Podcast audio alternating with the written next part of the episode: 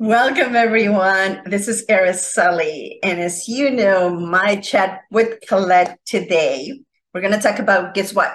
Real estate. Yes, real estate. That's what we talk about. So, Colette, can you introduce yourself once more? Of course, always, always, always, we have to, and you don't. You have to. You have to as well. But okay, let's just do this. Uh, everybody knows you. Yeah. Okay, my name my name is Colette Rabba. I am a real estate broker in the GTA. Um, Araceli and I love to talk about real estate. Either it's in the States or in Canada. It's buying, selling, investing, whatever you want. We're here for you. We like to give you information as much as possible that is correct. Yeah. Please always do your due diligence. You always need to, whatever See, this is the other thing too about U.S. and Canada. Are the rules are a little bit different. The oh, yeah. agreements that we write and sign could be a little bit different. We want to keep you safe. We want to give you information. That's why we're here. And what are we talking about today? Okay, so today is actually as a real estate investing coach. Uh, a lot of people like to start doing flips, right? And flipping is really good way to get chunks of money.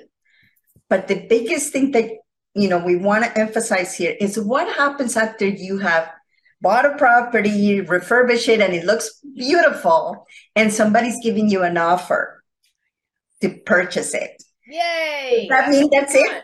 No. no so we're going to talk it. about what happens after you receive a firm offer. Okay. So okay, there's well, different steps and timing. So time out, time out, time out. Okay. You use the word firm. So firm the word a firm offer means that both parties have agreed. So this is not a firm offer. We're are you talking about a firm offer? Um okay. Yeah, I think I, I, think I kind of jumped the gun here. So what happens when you receive an offer and it and when it becomes a firm offer? Okay. So Colette, take it away. So thing, the very first thing is the one thing law 101, I am not a lawyer, but the main thing and and we talked about this a little bit. This is a business transaction. Even though it's a residential home, you have to treat it like a business transaction. So if you say to someone, hey, I want to sell my house to you, you want to buy it? And they're like, yeah, sure, here's the price. And then that's it. No, that's not it. You have to get the, the, the dates. You have to know when, not just to close, but when conditions are met. So let's say you get an inspection Okay, so Colette, Colette, before you go there, um, so the I just want to go in order so we don't miss anything. Okay. So the first time, the first thing that you're gonna do when you get an offer is first of all, you're gonna do a little bit of negotiating. Of course. And that comes also with the timing. Yes, right? So hand in hand. So negotiating. So so if you hire me, if you hire a realtor, I not just negotiate on price. Yep. Or if you want to keep the fridge or if you want this funny fault, that's all under negotiating, but also you have to agree on timing. So th- those so that's a negotiation too. So if you as the seller say, "Hey, I want to close in 2 weeks," but the buyer is not ready, then you negotiate and you figure out what works best. Not just the timing about that though. Mm-hmm. There are other things and and and this is something that people kind of don't pay attention to, or maybe they don't put so much emphasis on. But let's say in Canada, in Ontario, you have to have timing as far as giving the deposit. Yep. So the deposit has to show up in trust either to the lawyer or to the uh, title company, the, the yeah. yeah, the brokerage, uh, within 24 hours. If it doesn't happen, hey, you know, there are reasons you have to ask for an extension if you get it or not. Let's say you can't do the inspection. You're in the middle of nowhere and an inspector can't come out. Timing. You have to make sure that inspector has as much time as he needs, he or she needs, but also to waive or to accept those things that they find in the inspection. Yeah. So that basically, obviously, when you negotiate the price, whether it's up or down, right? Yeah. Then you also negotiate the timing. When are you closing in two weeks, three weeks, four weeks, two months, whatever it is, right? right? But there's going to be clauses that are going to be attached to that timing, right? Right. In a really hot market that we've seen here in, in Toronto, right? Some people, they just waived all conditions. I don't recommend doing that because if you're buying something, yeah, you really need to do at least an inspection to find out if there's anything uh, really major that you're going to have to fix uh, in the short term, right? There so are- obviously, if you have um, all the clauses, one of them would be inspection. Yes, most people should do one. And I, here, at least here in the U.S., we have different type of inspections, and yes. you decide depending on the area that you might think that there is, um, I don't know, pests or any or mold or just a regular inspection. So you take, you have to say, I want to do all of these inspections. Uh, also, the financing. Of course, the financing is the, the very first one because normally, at least you know, for I see for realtors, they will not show houses unless you are already pre-approved. Yeah. This is again going back to what I was saying about this is a business transaction. Why would I go into business with you if you have no idea how much money you have? or like how much money I have. If I say, "Hey, I want to invest in in this business. Let's buy a, a yeah and then you know i don't have any money like why would you go through all of that work of finding the business and learning how to make french fries if you don't have any money it doesn't make any sense right so, Absolutely. So obviously, when you are coming to work with a realtor and show them I am pre-approved for this amount, then then your realtor is going to be working with that amount to get you the property that you want, right? Yeah, there's no sense in showing a million dollar property when you only have 500,000, right? Correct. So that is obviously the first thing. Yeah. However, with this financing, at least here in the US, we have different type of finances. Sure. One of them is the FHA, which it would be the equivalent of a first home buyer in Canada, which you require a minimum down payment but the requirements for the, the lender it's a lot bigger right? So you have to be aware of that if you are the seller. So if you have an fha buyer you're going to have more requirements or a first buyer right? Yeah. Okay. Well that makes sense. Yeah. Um the other thing too is like when just going back to uh deposits. So this is the interesting thing too about um, deposits. If you say oh i have $50000 for the deposit and you don't have it in your hand like you have it in a in a let's say first time home buyers yeah. uh, uh, account that takes a couple days for the bank to actually take it out so yeah. again going back to timing if you know it's going to take more than 24 hours to get that deposit to the the, the lawyer or to the um, the the brokerage to help be held in trust yep you need to write that timing out to say hey listen just so you know, it's a weekend or whatever it is, we yep. need a little time. So all this, you know, this is why you hire realtors. So you are a good realtor. Yeah, so exactly. how important that timing is. Um, the other absolutely. Is- so let me finish on that. So uh, when you're uh, when you're selling, uh, so the different type of buyers is very important because that will determine some of the requirements that you need to meet in order for you to close the transaction. So, as I mentioned, FHA buyers or first home buyers in the US, uh, first home buyers in Canada. Uh, also, we have a VA loan, which is also people that have been in the, that's the Veterans Administration, uh, people that serve in the military, they also can apply and they have different requirements. And then you have conventional buyers that they will put 10 to 20%, right? And in Canada, I believe is 20%. Uh, so you don't have the um, the insurance, the mortgage insurance. Right. Yeah, if you if you can, it can go down to five percent if you qualify. So that's really up to the lender, but you will have to pay something else. So uh, uh, home buyers insurance. If you correct yeah if you don't have the 20% so obviously that is kind of part of the financing. So especially if you are doing a fix and flip it's super important to see who the buyer is because the requirements would be according to that because the lending is attached to it. And of course you have your cash buyers.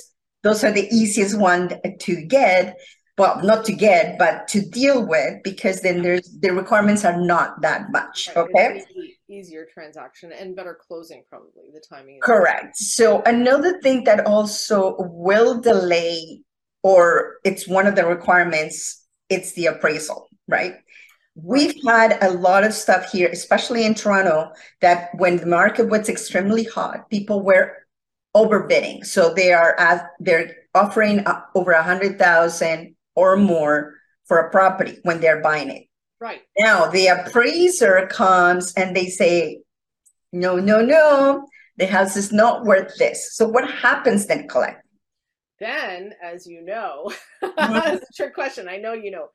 You, as the buyer, are responsible for the difference. So, if you, let's say, buy a property that's a million dollars and the appraisal says no, it's only worth eight hundred thousand, you're responsible for the difference of the two hundred thousand dollars. So, um, and you have to have it before closing. So, something like that. When you going back, back, back, back to the agent writing that document out for the buyers. The the buying agent usually writes out the, Yep. the, the agreement, the timing and the the um to say if the appraiser the appraisal does not come back to the buyer satisfaction, we can just walk away. So all these things, when you have that document written the proper way with the proper timing, and you protect yourself as a buyer, I can't stress how important that is and how if you don't do that, how much trouble you could get in. You could lose your deposit, you could go to court for years to Correct. you don't close on that property Yeah. whatever reason. So that Yeah. document is very, very important. And in the States, I know um, a, a lot of the times too with commercial properties here, it's written by a lawyer. So and the lawyers talk to each other. But when it's residential, there are a lot of little loopholes that you really have to be aware of that you are covering yourself as a buyer. Yeah. On your side. And also sellers have to cover themselves. Exactly, exactly. Well, a lot of the things that because the properties are lower uh, price here in, in the States, at least where I am in Ohio, Right. uh, what happens is if the appraisal doesn't come to the price that you already sold it, let's say you have a property that is sold for 120, but the appraisal only comes to 109, right? Okay. Yeah. So now you have a difference of 11,000. So you basically have two options. And most likely because people are in a lower bracket of income, Yeah. the only option would be for you to lower the price. So then the selling price will be 109 instead. And who wants to do 120. that?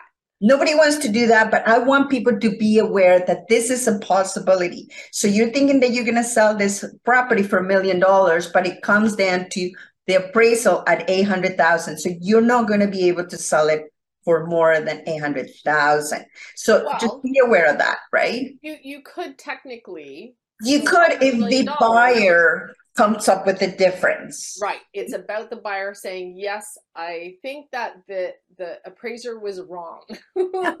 so that's really uh, something that you have to talk to each other about. The buy, you know, the the agents talk to each other, Yeah. or uh, you talk to the appraiser, or you talk to the lawyers and say, "What do I do?" So there's so many things that realtors do for you that are behind the scenes. Nobody ever talks about it because it's kind of like, well, what do you do for your commission? Yeah, we do a lot. so um, when when things, unfortunately, a lot of the times things aren't just a smooth process that yes, buy, sell, and it's done. A lot of the times when when I have a deal like that on my table, and I think, okay, th- th- it's very rare. Like something's gotta happen. Mhm. Something there's you know I, you always have that in the back of your mind until it closes. As a as a good realtor, I want to make sure everything. So that brings me to something else. Uh, where are we now? Appraisals we talked about. Yeah, and then the uh, disclosures. Yes. So disclosures. That's what I want to talk about when it comes to things that I'm. Let's say I'm the buying agent. The listing agent or the selling agent has to disclose cer- certain things if they know. So let's say, and I was telling you a little story about having uh, an environmental impact on a property that we were looking at. I didn't have to ask the listing agent. He had it prepared. He had it as the package to say, here, this is what you should be aware of. Let's say it was a grow house before and things were remedied. You might not be able to get insurance.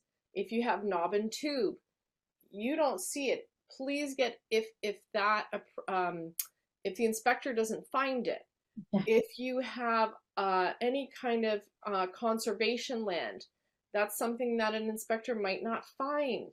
So this you're kind of relying on your agent to do that due diligence, but also if it's not public record for the listing agent, if they know that somebody died in the property, they have to disclose that.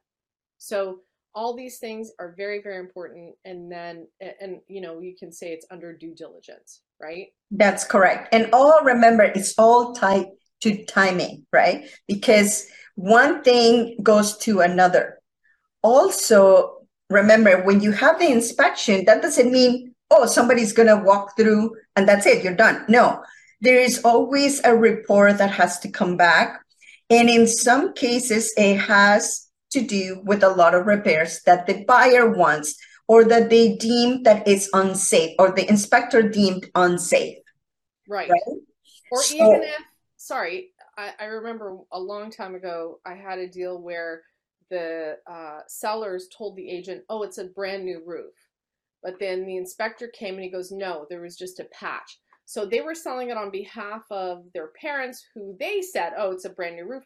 But then the inspector didn't. So, you know, there's there is always miscommunication.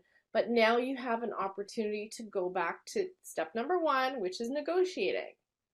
So all these things make a huge difference, not just with timing, but with negotiation, with writing it down properly. Maybe they'll fix it too. Let's say they want to put a new roof on. Exactly. Well, but the, the other option as well here, Colette, is if they, for whatever reason, thought that it was new, but it wasn't, right? Then what they can say is, listen, instead of giving us this amount of money, we're just going to discount it by whatever the repair is worth. And that's it. Like, we're not going to repair it. You get to do it. So yeah. it depends on where you are. Like, if you are prepared to repair that roof yourself, it might work in your best interest to do that instead of trying to get them to fix it.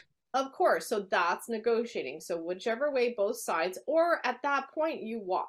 So all yeah. you really paid out of your pocket as the buyer is the inspection. Correct. Every step of the way that you find something, you have the opportunity to go back to the buyer or the seller and find out if there's anything that we can find in the middle.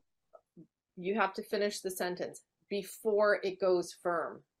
Of course, everything right now. This is all of the things that happen. So this is what I uh, I wanted to do the show today because people think that because you got an offer, that's it, you're done. No, you're not.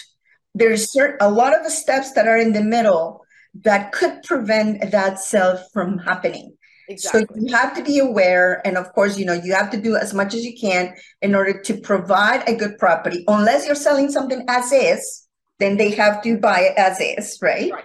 Or uh, land value. If you say the house is nothing, you're just buying the land. Let's say it's correct. the lake or whatever it is. And there is nothing really to negotiate. That's it. Right. It's right. done, right? Exactly. Yeah. So, uh, and I, I want to tell you something else too. So yes. this is under other items. Okay. so the one thing like we were talking about liens or if there is a tenant and what to do with the tenant. So all these things make a big difference and as a buyer, you have to ask these questions to both agents because if your buying agent says, "Hey, you know there's a tenant and you're okay with it because you you just want to keep that tenant in that house and you're fine and they're paying the rent." That's fine, but you have to be aware of that. So if you don't want the tenant, you have to say, but what I was going to say was uh, something happened, and, and under other items, believe me when I say this, and it's not so far fetched, that I can't read people's minds. I don't know if you can. I don't know if you can, but as uh, no, I try, but I can't. My, really, that's not on my resume. I yeah. am not a mind reader. So, as a buyer, I can only anticipate or you know know how much my clients what my clients want based on what they tell me. But i also more so i don't know what the other side wants or thinks. Yeah. So if they say to me or sorry if they don't say we want to buy this house but we want to put a whole big addition on the side of it i am not representing that client. I am representing my seller let's say in this case. If the buyer wants to put an addition on that buyer and that buyer's agent has to do the due diligence to say the city will allow it. I don't know that. I don't know what you want to do with that house. Here's the house. You want to buy it. This is how it presents. I will tell you everything I know about it. But as the listing agent, I don't need to tell you what can and cannot be done with that property. I don't know. I think you want to move in and enjoy it the way it is. You want to do something? As a buyer, you have to do the due diligence. Due diligence. That's correct. Go to the yeah. city, yeah. ask for permits. Like I was saying about conservation land. If you want to build this mega mansion right on the edge of of uh, um, of a floodplain, yeah, the city's never going to give you a permit. so do your due diligence, please, as a buyer. Yeah, exactly. So that is why it's important not just to buy a house. You need to know why you're buying it. What is the use? Uh, specifically, the way that I do it with my coaching clients, we're buying properties usually as is. We refurbish them, and then we have to sell it to the final user, right? So we have to do a lot of due diligence. However, you know, I want to just finish this on the other items if there is a tenant. Sometimes people are actually selling properties because they have a problematic tenant that they cannot get out. As an investor, this might be a really good opportunity for you to get a property a really low price if you're willing, okay, only if you're willing to go through the process of getting the tenant evicted. Sometimes they discount the property so cheap that it says, I don't want this house anymore. Yeah. And if you know what to do to evict a tenant, yeah. of course it's going to take some time. Remember, time, money, all of that always it's part of it. But if they have it has to be disclosed, and that's why you're negotiating a really low price because they say, you know what, I'd rather take thirty thousand dollars off. I'll deal with the tenant. Yeah, I don't want that headache. Right. But if you don't want the headache, right, then you have to think about that as well. Right, exactly. So it could be an opportunity or something that is just completely going to kill the deal. That's it. So it depends on how you're going to be using the house, your timing, all of that, right? And also the one thing as well that can kill all of these things is if the lawyers or title companies are going to find a lien on the property, right? Yeah. So so that's it for today guys. So just remember, if you have a final offer, it's not final until you have met all of the clauses that we talked about. Right. Now, Absolutely. if you want to know more about this or if there's anything that we didn't discuss, please let us know. Make sure to subscribe and tell us if this has happened to you in one of your transactions. We we don't love horror stories, but we love horror stories because we can all learn from the horror stories. So, Absolutely. Yeah. Thanks. All right. Us, Thank you, Colette. We'll see you next week. Bye. Bye. Thank you for being here on the show. Please remember to subscribe and hit the notification bell to get notified when there are more shows available. And if you would like to have more information on how to start investing in real estate, please visit my website at www.aracelyhernandez.com. Thank you.